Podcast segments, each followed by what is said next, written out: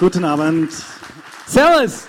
Servus. Einfach äh, mal ganz kurz, äh, Raffi, ich muss dir einfach ganz kurz sagen, hey, ich schätze es extrem, dass wir Freunde sind, dass wir uns kennengelernt haben und dass du heute hier bist und ich finde es mega lässig. Dankeschön. Ich finde es auch ziemlich cool, hier zu sein.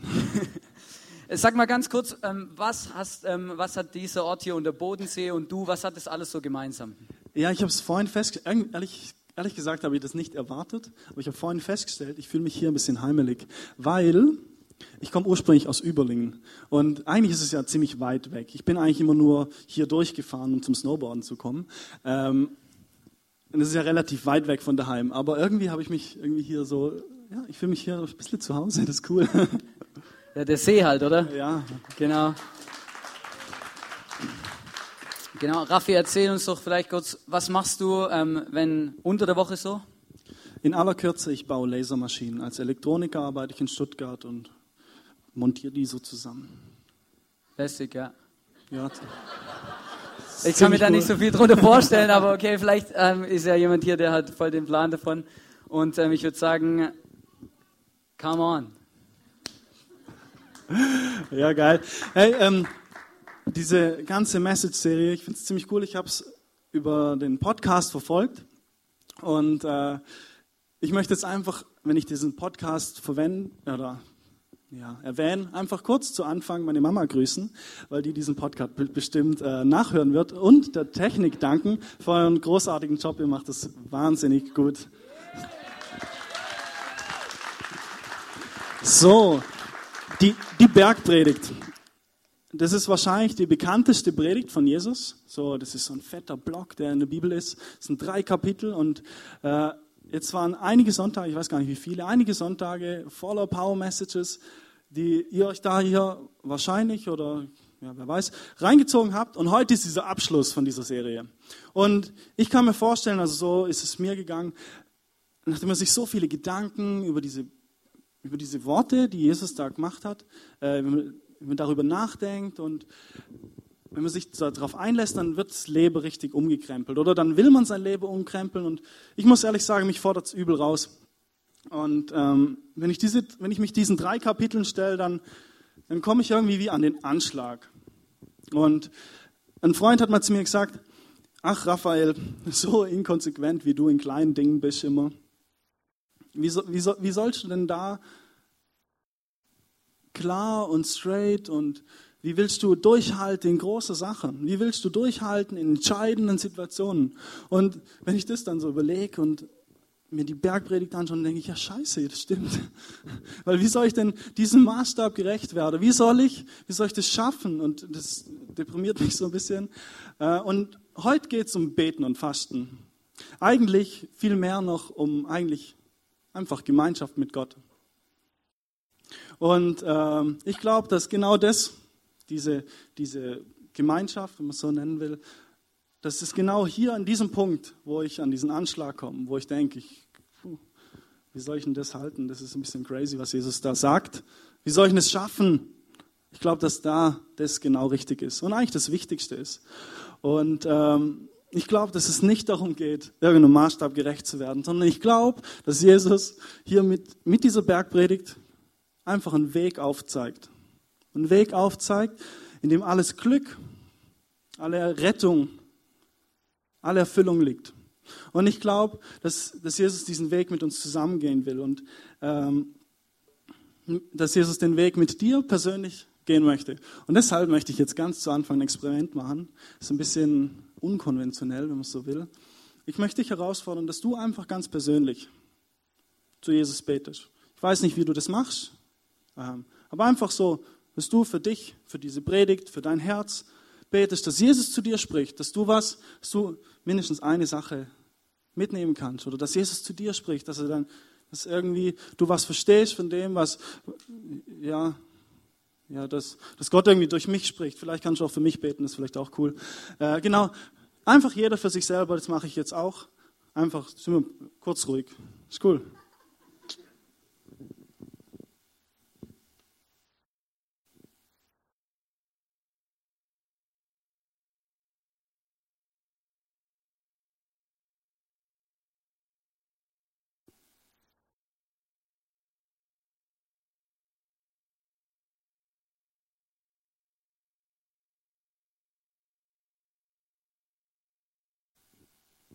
Danke, Jesus. Amen. Es ist jetzt ein bisschen äh, ganz seltsam, ehrlich gesagt, weil sowas gibt es im ICF nie, das so ruhig ist, fast so eine peinliche Stille. Aber ich finde es irgendwie ganz cool. Äh, ich möchte euch jetzt gleich zu Anfang eine Geschichte erzählen, die ich letztens gelesen habe und die ich ein bisschen abgefahren fand. Und zwar von einer Stadt im Norden von Bayern. Ganz äh, so nebendran von Nürnberg. Da liegt Würth, äh, Fürth, nicht Würth. Äh, Fürth. Fürth ist eine recht schöne Stadt. Wir sehen sie hier. Äh, schöne Altstadt. Und vor Ost, also Ostern vor einem Jahr, letztes Jahr, haben die dort in der Südstadt sogenannte Südstadthühner entdeckt. Keiner weiß so recht, äh, woher die kommen und äh, wem die eigentlich ge gehört haben, aber es war Fakt, da liefen einfach sechs von diesen Hühnern durch die Stadt. Und anfangs fanden die Bewohner das noch ziemlich lässig, weil irgendwie wurde ihre Kleinstadt dann plötzlich sehr ländlich, aber dann haben die halt morgens angefangen zu grähen und äh, wie, man das, wie das halt so ist, hat dann das Ordnungsamt angefangen, Ordnungen zu schaffen. Ähm, ja, und da sind sie kläglich gescheitert. So recht spannend. Die haben dann angefangen, mit jedem Naturschutzbund, den es gibt, zusammenzuarbeiten, äh, mit Jägern, mit allem Möglichen, haben da Strategien versucht zu entwickeln, wie sie diese Hühner fangen. Und äh, sie sind kläglich gescheitert, wirklich. Ähm, Immer wieder haben sie einen Versuch gestartet und immer wieder sind sie auf die Schnauze gefallen. Und äh, das Witzige, oder eigentlich das, das Schlimme, das kann man sagen, für die Stadt war, dass die, dass die Medien davon Wind bekommen haben. Und jedes Mal, wenn sie wieder so einen peinlichen Versuch gestartet haben, äh, haben sie das breit getreten.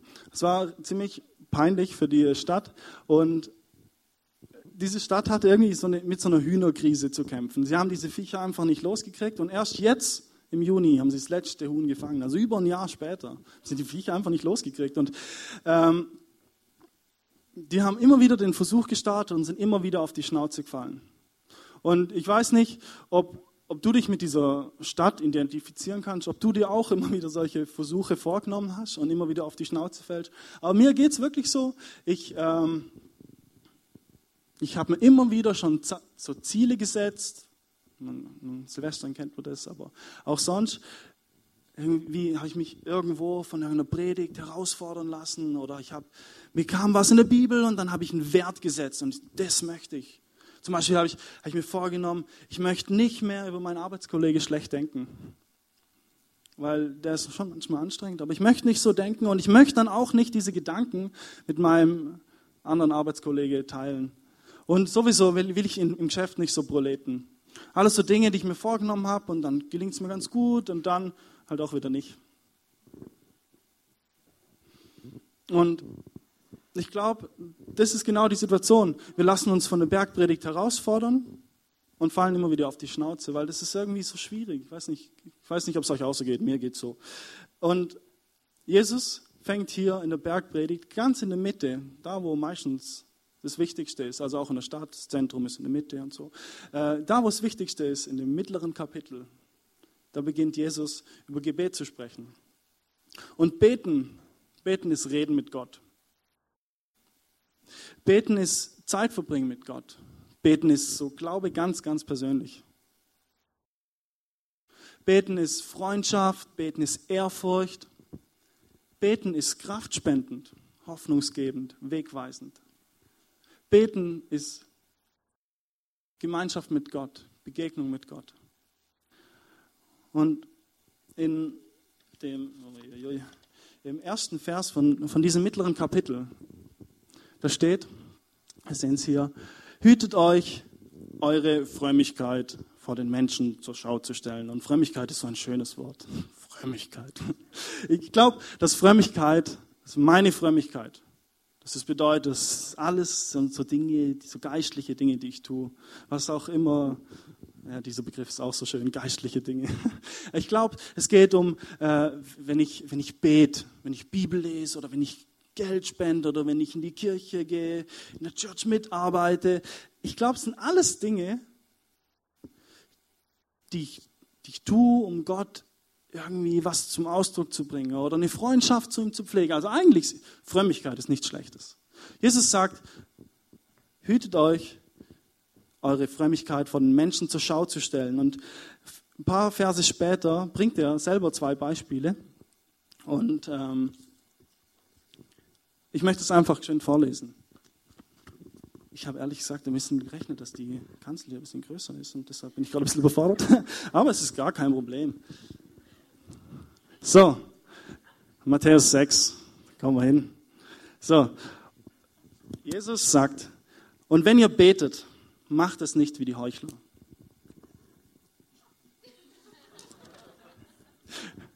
Ja, alles easy. Macht es nicht wie die Heuchler, die sich zum Gebet gern in die Synagogen, das sind die damaligen Kirchen, und an die Straßenecken stellen, um von den Leuten gesehen zu werden. Ich sage euch, sie haben ihren Lohn damit schon erhalten. Wenn du beten willst, geh in dein Zimmer, schließ die Tür und dann bete zu deinem Vater, der auch ins Verborgene, der auch im Verborgenen gegenwärtig ist. Und dein Vater, der ins Verborgene sieht, wird dich belohnen.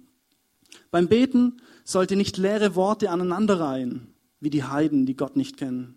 Sie meinen, sie werden erhört, wenn sie viele Worte machen. Macht es nicht wie sie. Denn euer Vater weiß, was ihr braucht, und zwar schon bevor ihr ihn darum bittet.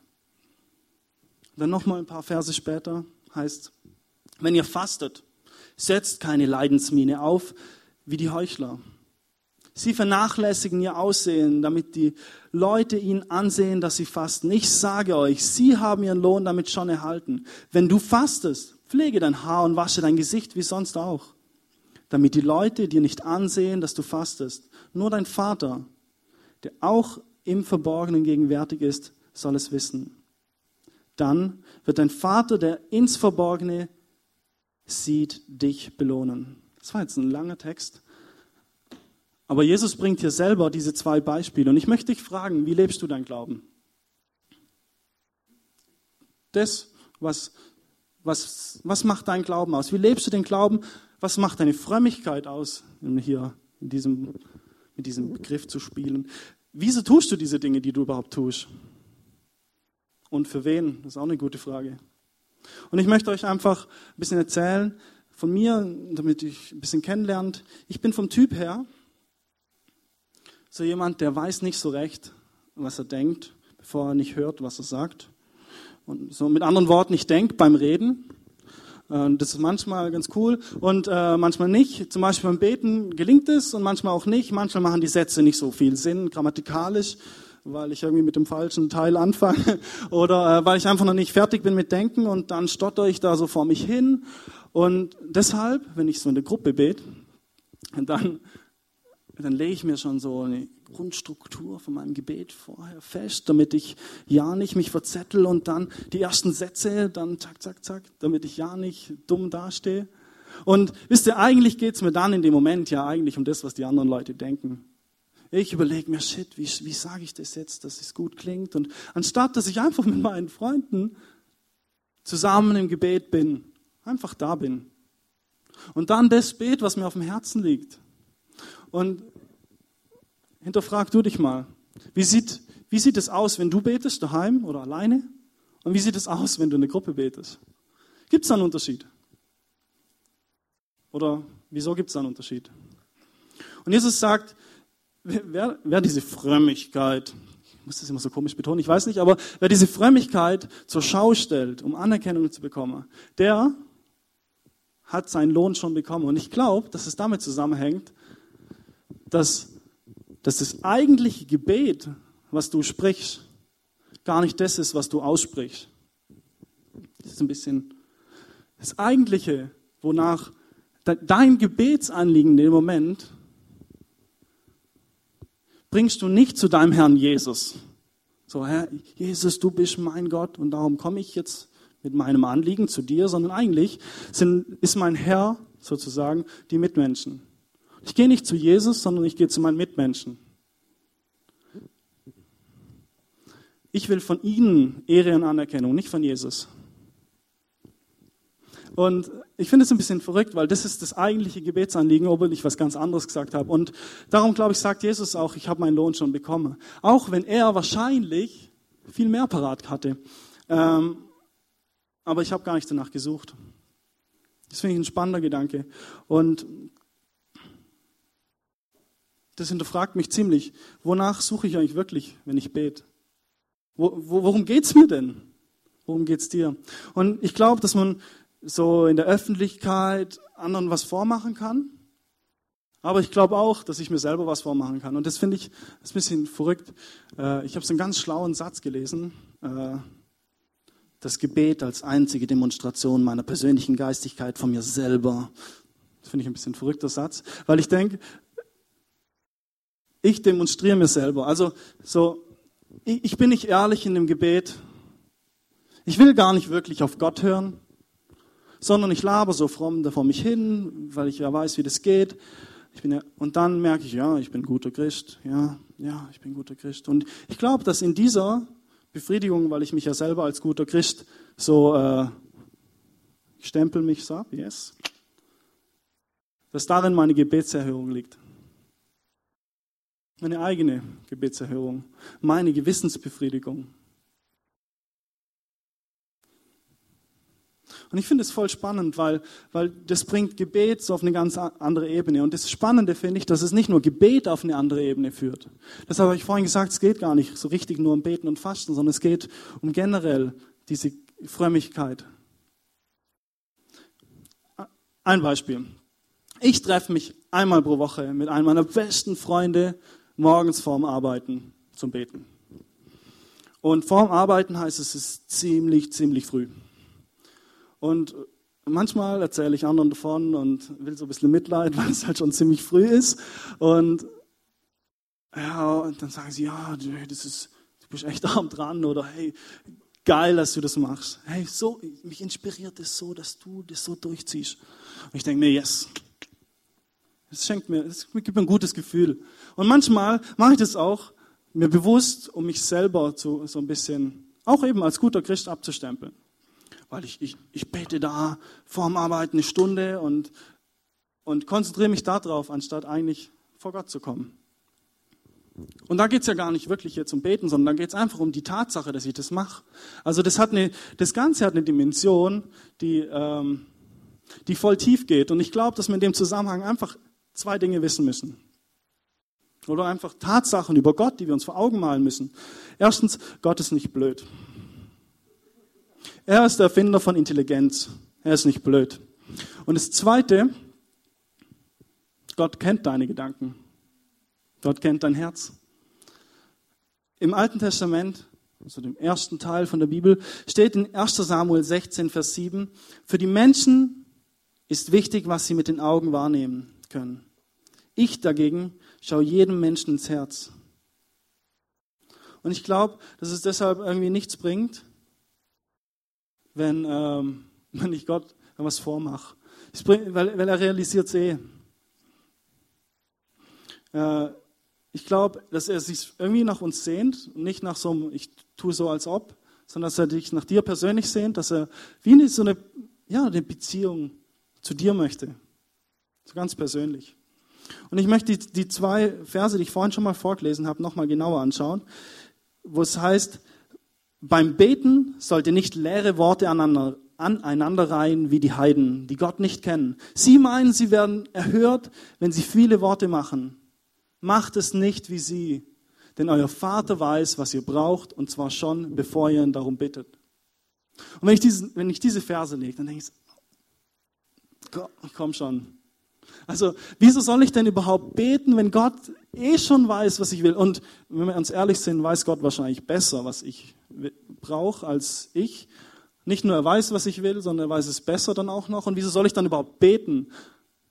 Und ich glaube, dass in dieser Frage steckt so ein, so ein ganz alter Irrglaube. Vielleicht hat der eine oder andere schon ein paar Mal gehört, aber mir geht's so, ich höre das andauernd und komme immer wieder so in solche Gedanken rein. Und ich glaube, und es ist wichtig, dass wir uns das vor Augen malen, Gott ist kein Automatengott. Ich kann kein Gebetsanliegen oben reinschmeißen und unten wieder rausholen, die Gebetserhörung. So, Gott macht das und yes, Jack. Und ich glaube, dass es keine so eine heilige Gebetsformel gibt. Es gibt kein, keine Gebetsform und wenn ich das mache, dann hört mich Gott. Es gibt keine Länge von Worte. Du, du musst jeden Tag knien. Du musst knien. Der Boden, der muss schon diese Löcher haben. Dann, dann handelt Gott. So was gibt's nicht. Gott ist kein Automatengott. So funktioniert es mit unserem Vater im Himmel nicht. Ich glaube, das, was Jesus hier uns sagen will, ist, dass, dass wir unsere Perspektive ändern müssen.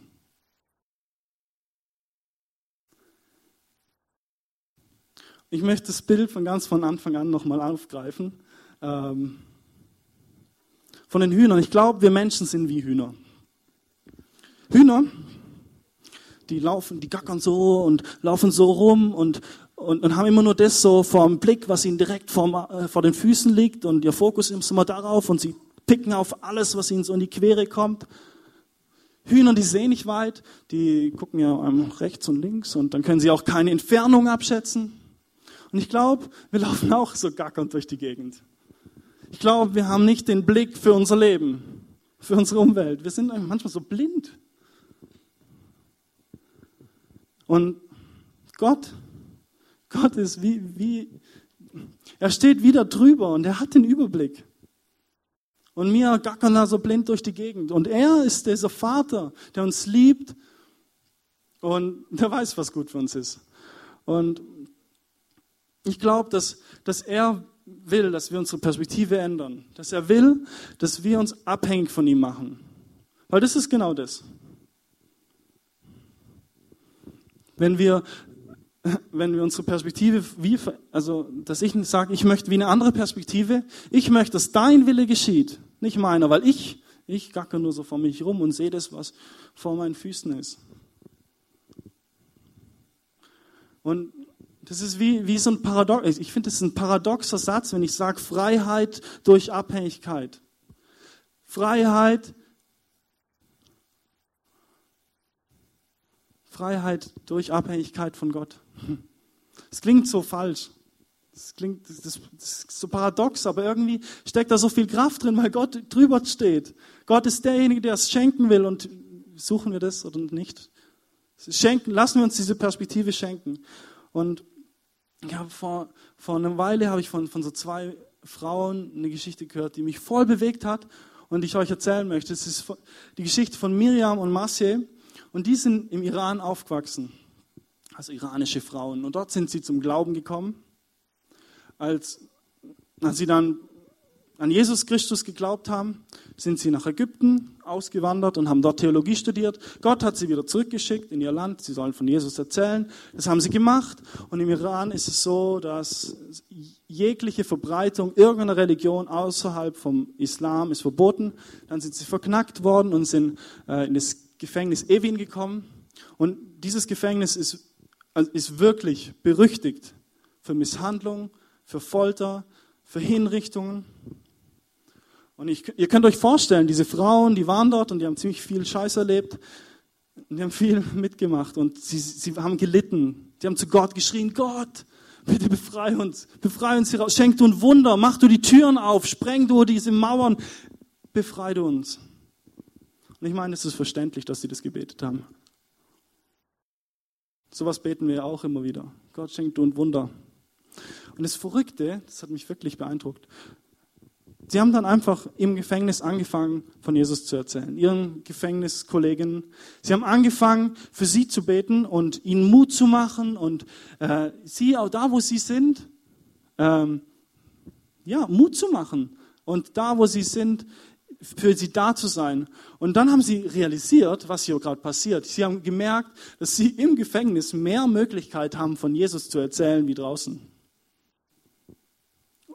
Sie haben gemerkt, dass, sie, dass Gott wie einen Plan mit ihnen vorhat, dass, dass er sie benutzt, um den Frauen Hoffnung zu geben, dass, dass er sie gebraucht, um ihnen zu begegnen. Und plötzlich haben sie gemerkt, wow, das ist, das ist cool. Das hat, sie, also das hat sie voll ermutigt und dann haben sie aufgehört, um Befreiung zu beten. Sie haben angefangen, für die Frauen zu beten, nicht mehr für sich, dass sie frei werden.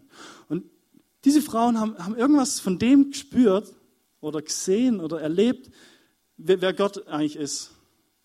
Die Frauen haben erlebt, was er tut und sie haben erlebt, dass Gott eine ganz andere Perspektive auf ihr Leben hat. Und ich finde es ein bisschen ein krasses Beispiel, weil ich meine, wir, wir sind nicht in dieser Situation. Aber diese Frauen, die haben sich von unserem Vater im Himmel eine ganz andere Perspektive über ihre Situation geben lassen. Das hat ganz viel verändert. Und einfach damit wir das uns bewusst machen, ich möchte euch sagen, dieser Vater im Himmel, er ist der Schöpfer von einem riesigen Universum, wo wir unsere kleine Welt irgendwo zwischendrin hängt.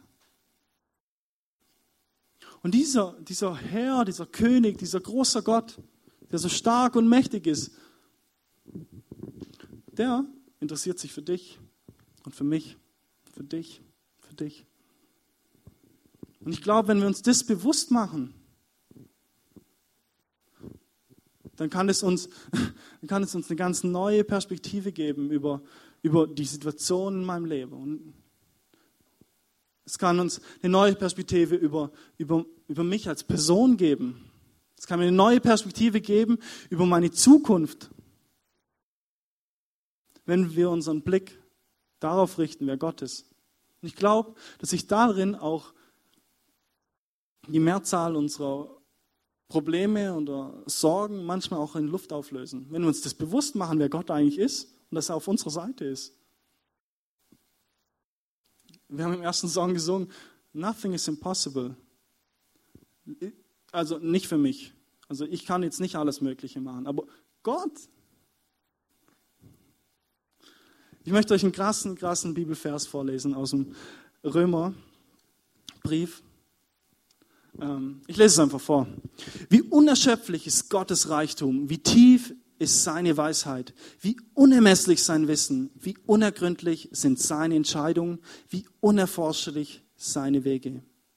Hat jemals ein Mensch die Gedanken des Herrn ergründet? Ist je einer sein Berater gewesen? Wer hat Gott jemals etwas gegeben, sodass Gott es ihm zurückerstatten müsste? Gott ist es, von dem alles kommt durch den alles besteht und in dem alles sein Ziel hat. Ihm gebührt die Ehre für immer und ewig. Amen. Amen. Ich habe mal einen Satz von Rick Warren gelesen, das ist so ein Pastor aus den USA, manche kennen ihn vielleicht. Und er, er hat einen Satz gesagt, der mein Leben sehr geprägt hat. Er hat mal gesagt, bet nicht, dass Gott es segnet, was du tust sondern bet viel lieber, dass Gott dich dahin führt zu dem, was er segnet. Und, und ich habe gemerkt, das kann ich auf, auf jeden Bereich von meinem Leben beziehen. Und das ist wie so ein zum Lebensmotto geworden. Vielleicht fragst du dich jetzt, okay, okay, okay, Jesus, du willst, dass ich dies tue und jenes tue und dass ich zu dir komme und, und, und ich, ich mache das und ich mache das und, und jetzt sagst du, ich soll nicht so viel labern und, und dabei mache ich doch das jetzt alles und was willst du noch von mir? Und ich glaube schlicht und ergreifend, Gott will dich. Gott will dich und nicht dein Getue, nicht deine Religiosität. Und ich glaube, dass, dass der Teufel, dass er Jesus liebt aber dass er nicht Jesus Christus liebt. Und ich weiß nicht, ob du damit was anfangen kannst. Christus ist wie so ein Titel. Es ist wie so ein, ja, so ein Titel. Das heißt, so, der verheißene Retter. Derjenige, der dich rettet. Und die Frage ist, nee, nicht die Frage. Ich glaube, der Teufel hasst einfach Jesus Christus. Ich glaube, hasst ihn, den, der, der auferstandene Sohn Gottes, der, der Rettung schenken will, der, der Wiederherstellung schenken will. Ich glaube, der Teufel liebt Religion, liebt so religiöses Getue. Wenn wir versuchen, irgendwie, ja, so unsere Gerechtigkeit oder äh, Rettung oder Gottes Liebe selber erarbeiten zu wollen, das ist religiöses Getue. Ich glaube, dass der Teufel Selbstgerechtigkeit liebt und keine Freiheit. Nämlich das, wo ich sage Jesus, hey, ich mache doch alles. Ich mache doch alles. Und ich glaube, dass es genau anders ist. Jesus, Jesus liebt dich. Jesus, Jesus will dich. Er will einfach dich. Er will deine Liebe. Er will dein offenes Herz, um seinen Willen reinzulegen. Er will deine offenen Hände, um sie zu füllen.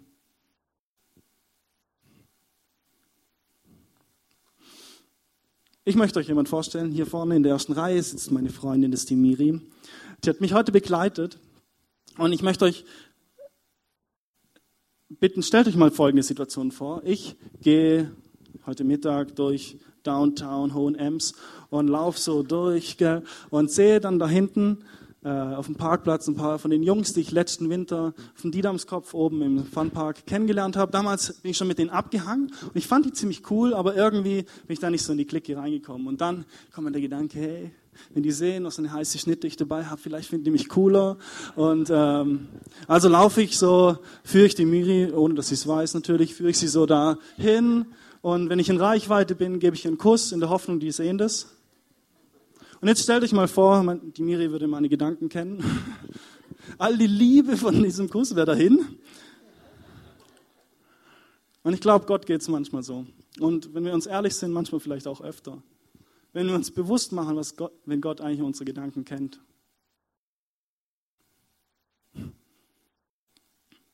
Und vielleicht ist es, ist es einfach für dich dran, ein Gebet zu beten, das David vor langer Zeit gebetet hat. David ist einer von den damaligen Königen von Israel. Von ihm schreibt die Bibel, er ist ein Mann Gottes. Und das nicht, weil er irgendwie so ein perfekter Typ ist, weil er alles richtig macht, sondern es heißt, das, weil, weil er immer wieder zu Gott umgedreht ist. Immer wieder Gott gesucht hat. Gott, es tut mir leid. Vergeb du mir, schenk du mir neue Perspektive für mein Leben. Und, und er, hat, er hat in so einem Psalm, hat er dieses Gebet geschrieben. Erforsche mich, Gott, und erkenne, was in meinem Herzen vor sich geht. Prüfe mich und erkenne meine Gedanken. Sieh, ob ich einen Weg eingeschlagen habe, der mich von dir wegführt. Und leite mich auf dem Weg, der ewig Bestand hat. Vielleicht ist es dran, dass du genau das betest. Gott, prüf mich. Vater, du liebst mich. Zeig du mir, zeig du mir meine falschen Motivationen auf. Zeig du mir mein falsches Ego auf. Zeig du mir auf, wo mein Herz und wo meine Hände verschlossen sind. Zeig du mir, wie sehr ich dich brauche. Ich check's manchmal gar nicht. Zeig du mir das. Und ich glaube, dass wenn wir ganz ehrlich vor Gott kommen, wenn wir ihm nichts vormachen, wenn wir, wenn wir unsere Herzen und unsere Hände wirklich aufmachen und uns füllen lassen, dann beginnt wirkliches Beten. Wenn wir das tun, dann beginnt wirkliches Reden mit Gott. Dann beginnt wirkliches Zeitverbringen mit Gott. Ich glaube, dann, dann beginnt Glaube ganz persönlich. Ich glaube, dann beginnt Gebet zu sowas zu werden, was kraftspendend, hoffnungsgebend und wegweisend ist. Ich glaube, dann beginnt wirkliche Freundschaft mit Gott, Ehrfurcht, Gemeinschaft, Begegnung mit Gott. Dann beginnt wirkliches Beten. Und ich glaube, dass dann auch dieser Weg beginnt, wo, wo ich mich diesem, diesen vielen Herausforderungen, die in meinem Leben gestellt sind, auch in meinem Glaubensleben, zum Beispiel mit dieser Bergpredigt. Ich glaube, dass ich, dass ich dann diesen Weg mit Jesus beginne, wenn ich ganz ehrlich und offen vor ihn komme. Und nicht so tue, als ob. Und ich glaube, dass dann kann ich auch diesen Weg anpacken und auch schaffen. Auch wenn ich ehrlich gesagt mir das gar nicht so richtig vorstellen kann, wie das funktionieren soll. Da muss Jesus wirklich ein Wunder tun. Und das will er tun. Und ich glaube, dass so auch dieses, das, was ich tue, dieses, diese Gemeinschaft mit Gott, wie zu so einer Erfüllung wird von dieser Bergpredigt, von der wir so viel gehört haben. Und dieser Jesus, von dem ich die ganze Zeit schon rede, der ist vor 2000 Jahren am Kreuz gestorben, drei Tage später wieder auferstanden. Dieser Jesus, der hat damit eine Möglichkeit geschaffen, dass ich zu Gott kommen kann. Er wurde damit zum Retter, Retter von mir und von dir. Er wurde damit zum Retter vor, vor, vor dieser Schuld, die mich von Gott trennt. Und dieser Jesus macht es möglich. Er stülpt uns nicht über. Und ihr könnt es euch so ungefähr vorstellen. Ich bin wie auf so einem Kollisionskurs mit Jesus. Und das Ganze nicht, Und das Ganze, weil, weil Jesus auf mich zufliegt. Das Ganze ist nur möglich, weil er einen Schritt auf mich zumacht. Weil er auf mich zufliegt. Und ich, ich kann jetzt entscheiden, ob ich, ob ich meine Flugbahn so wähle, dass ich ja dieser Kollision aus dem Weg gehe. Ich glaube, dass es deine und meine Entscheidung ist, mich dafür zu entscheiden. Und in der Bibel steht, dass Jesus in dir, in mir leben will, dass er dass er eine Einheit mit uns sein will. Und ich glaube, dass wenn wir, dass wenn du mit Jesus kollidierst, dass da diese Einheit passiert. Und ich glaube, dass du dann wirklich echt sein kannst. Ich glaube, dass, dass, dass du dann nicht mehr stolz oder arrogant so tun, als ob sein musst. Jesus kennt dich ja sowieso. er ist in dir. Ich glaube, dass sich dann auch alle Angst auflöst, alles, wo, wo, wo ich gefangen bin, auflöst, wenn Jesus mit dir kollidiert. Dann kannst du wirklich sein, kannst du du sein, kannst du empfangen, kannst du dich hingeben. Und wir singen jetzt einen Song, der heißt Collide. Ich möchte dich bitten, dass du dir einfach mal vorstellst, dass dieser Jesus auf dich zufliegt. Versuch dir das mal bildlich vorzustellen, dass Jesus mit dir kollidieren will. Dass es Bam macht und dass er in dir wohnt. Dass er, dass er dass es Bam macht und dass er alles Kaputte wegschaffen will, dass er was Neues schaffen will.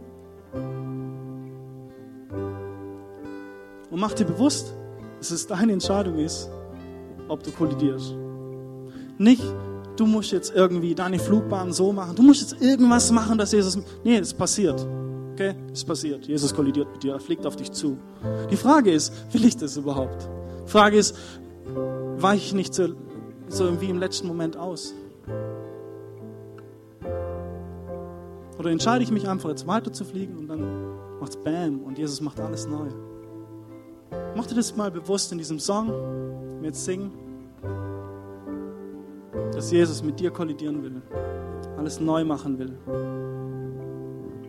Dass du dich entscheiden kannst, wirklich echt zu sein. Nicht so tun, als ob. Dass Gott viel für dich parat hat. Unglaublich viel. Aber dass du auch danach suchen darfst.